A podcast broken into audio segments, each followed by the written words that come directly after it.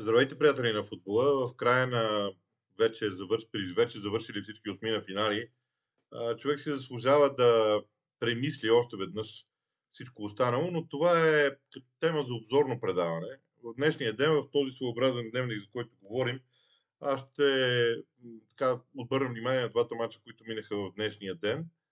А, преди това обаче, може би трябва да кажа, че когато се прави нещо подобно на дневник, вероятно едно от интересните неща би било да има ключова дума на всеки ден. Една дума, която да описва това, което се случва. Или дума, която да, да дава значението на този ден. Думата е скорост за днес. Тя ще обединява повечето теми. Аз започвам от провалът на Испания. Защо испанците а, всъщност се провалиха?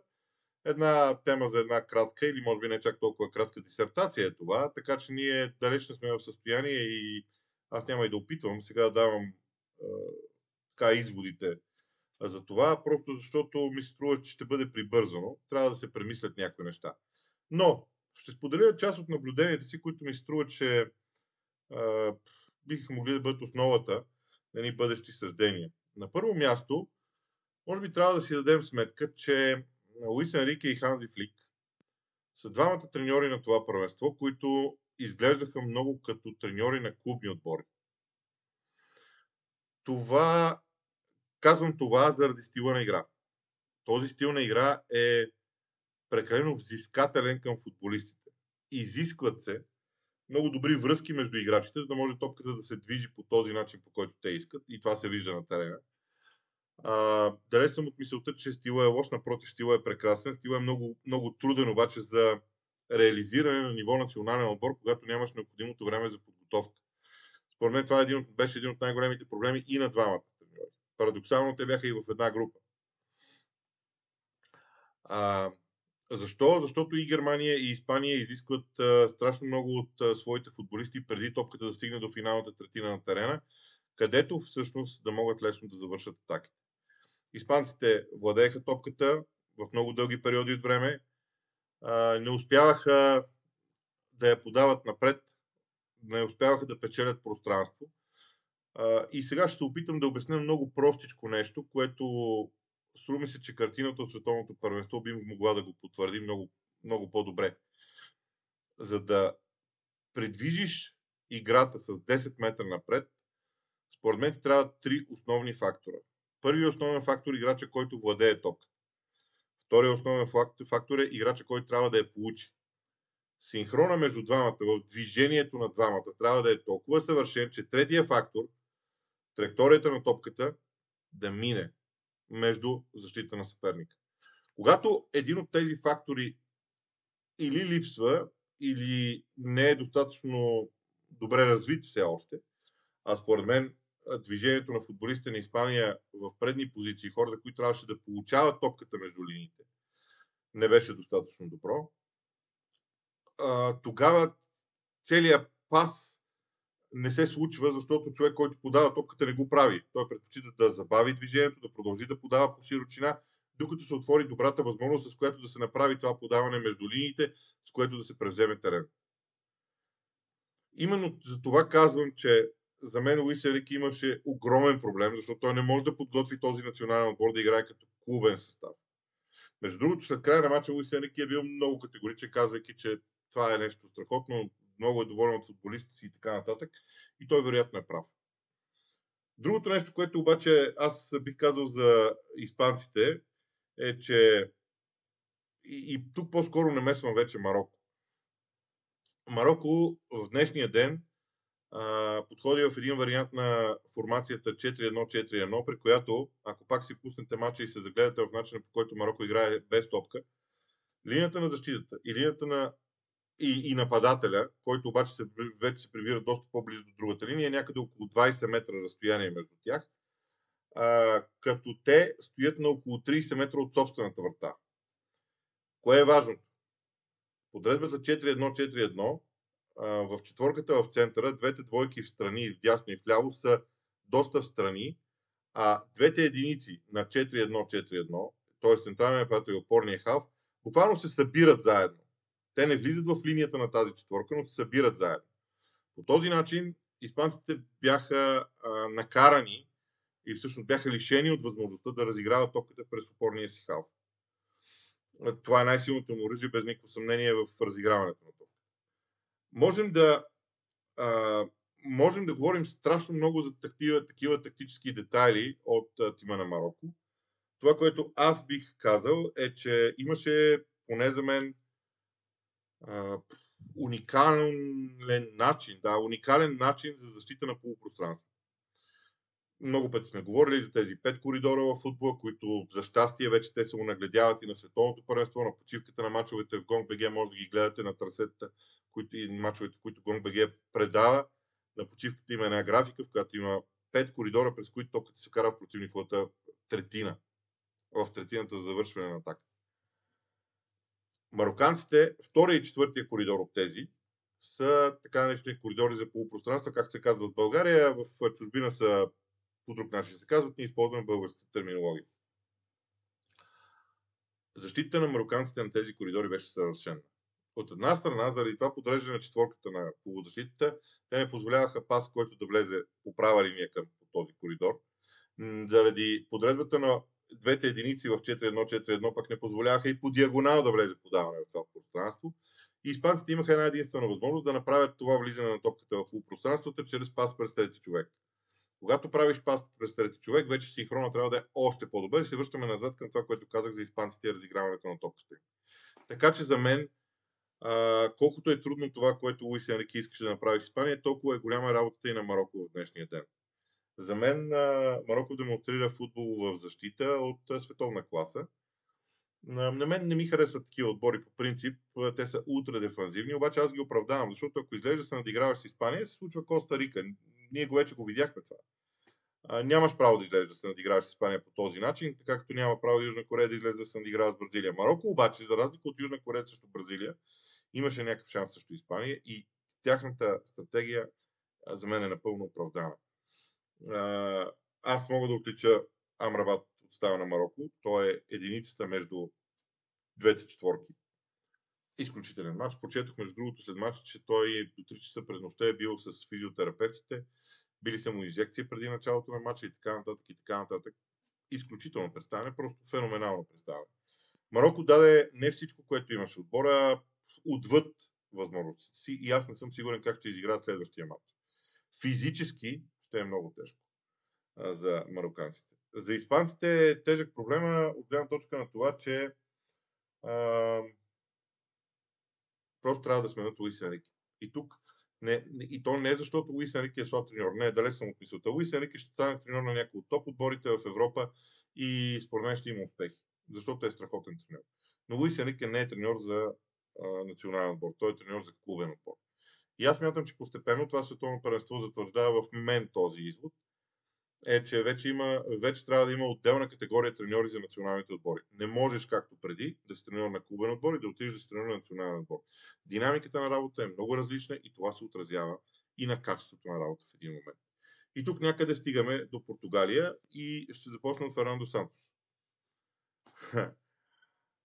Всъщност ще започна с един факт. За първи път от 2008 година насам Кристиано Роналдо не започва матч на голям форум, е, европейско или световно паренство, като титуляр за Португалия. За първи път. Това са 14 години, в които това не се е случвало. Ако някой ми беше сложил пистолет до главата преди началото на първенството и ми беше казал, ще стане ли това, и от правилният ти отговор зависи живота ти, аз ще се закълна, че Кристиано Роналдо ще е титуляр във всеки един мач на Португалия. Всички мои съждения за Португалия минават през това, че Кристиано Роналдо е на върха на атаката на състава. А, днес, ако внимателно сте гледали матча, има много сериозна разлика между това, което се случи, когато Гонзало Рамос беше на върха на атаката и Кристиано Роналдо. Кое е различното? Скоростта. Скоростта и движението на централния нападател са нещо много специфично. Централният нападател е задължен не просто да прави спринтове, с които да търси топката, а да прави спринтове, с които да помага на всички останали по терена. Много е важна ролята на централния нападател. Това е една от позициите на терена, които изискват вече огромен интелект. Всъщност те 11-те позиции на терена изискват интелект. Вроден интелект, като говоря за вроден интелект, не говоря само за футболен, говоря и за човешки интелект. И, и за момент ще се отклоня, извинявам се за което, но мисля, че едно от най-важните качества при формирането на даден футболист е наистина той да бъде умен, да може да мисли.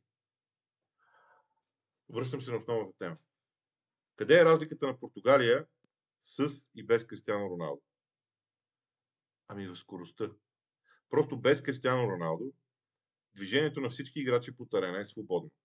Просто защото а, Гонзало Рамос е класическият, типичният централен нападател, който се движи много, който тръгва в страни, иска топката по диагонала, иска топката зад гръба на защита, прибира се назад, за да я поеме. И всичко това той го прави, идва ми да използвам думата чевръсто, но всъщност истината е, че той го прави бързо. Прави го а, по много по много свойствен начин, по, по много правилен начин да използвам тази дума. Съответно, зад гърба му, движението на останалите футболисти на Португалия вече е много лесно, защото те първо имат цел, към която да подават топката. И този играч иска топката в пространство на дълбочина. Той не я иска на крак, както иска Кристиано Роналдо. Той иска в дълбочина, т.е. защитниците на противника трябва да се обърнат с лице към, към собствената си врата и да гонят евентуално подаване. Португалия имат толкова технични полузащитници, че те могат да направят абсолютно всичко с топката. И днес го показах. Тази победа с 6 на 1 беше уникална именно в тази посока.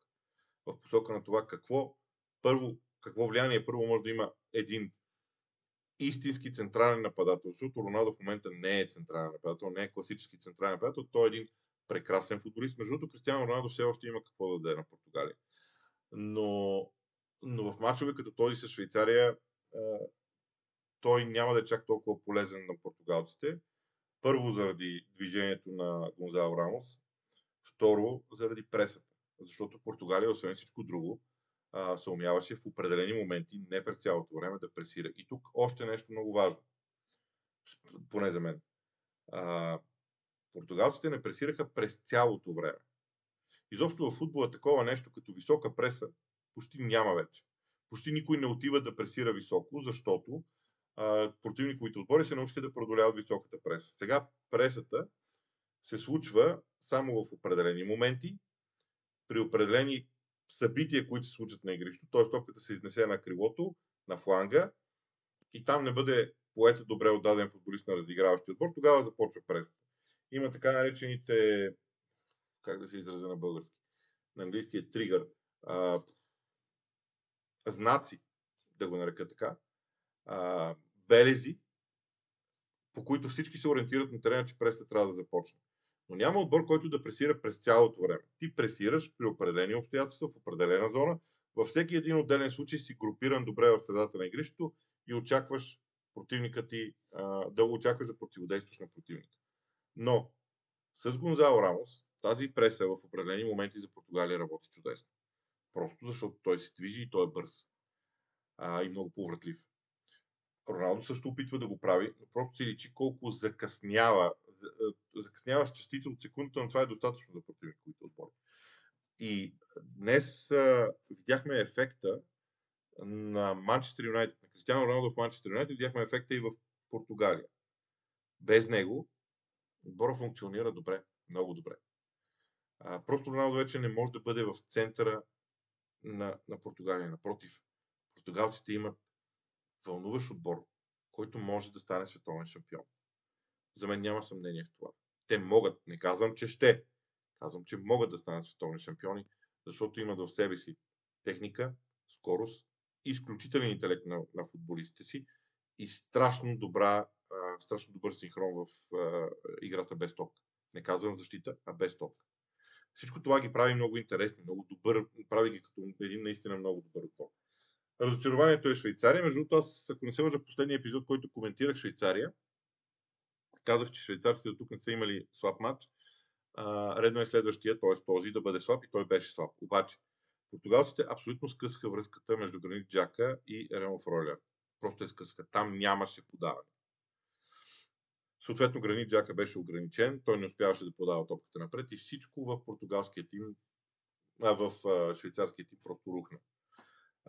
Ембуло е за мен един централен приятел, в който мнозина, много отбори би трябвало да се огледат. Има страхотни качества да запазва топката в предни позиции, да участва в разиграването, Може би не е чак толкова бърз, но пък след това, но пък за сметка на това има достатъчно много мощ в действията си. Така че изглежда интересно, но Швейцария си тръгва от Мондиала а, като един отбор, който играе много добър футбол. А, но един отбор, който показва всичко, което има в мачовете срещу Бразилия и Сърбия. Когато имаш три толкова тежки мача един след друг и нямаш възможността да направиш генерални промени в състава си, плащаш цената. Това е съвременния футбол, е това. А, интензитета е много голям и е много трудно да завършиш цял един двубой по този начин. Това е всичко, което имам да кажа за днешния ден. А, очаквайте утре и обзорното ни предаване след края на 8 на финалите. След всеки ден, в който има матчове, ще има такъв епизод, свързан с световното първенство. Тези дни понамаляват напоследък. И човек започва да се присеща за една друга страст. Висшата лига на Англия, която не е чак толкова далеч. О, тази мисъл изглежда много добре. От мен, приятна вечер.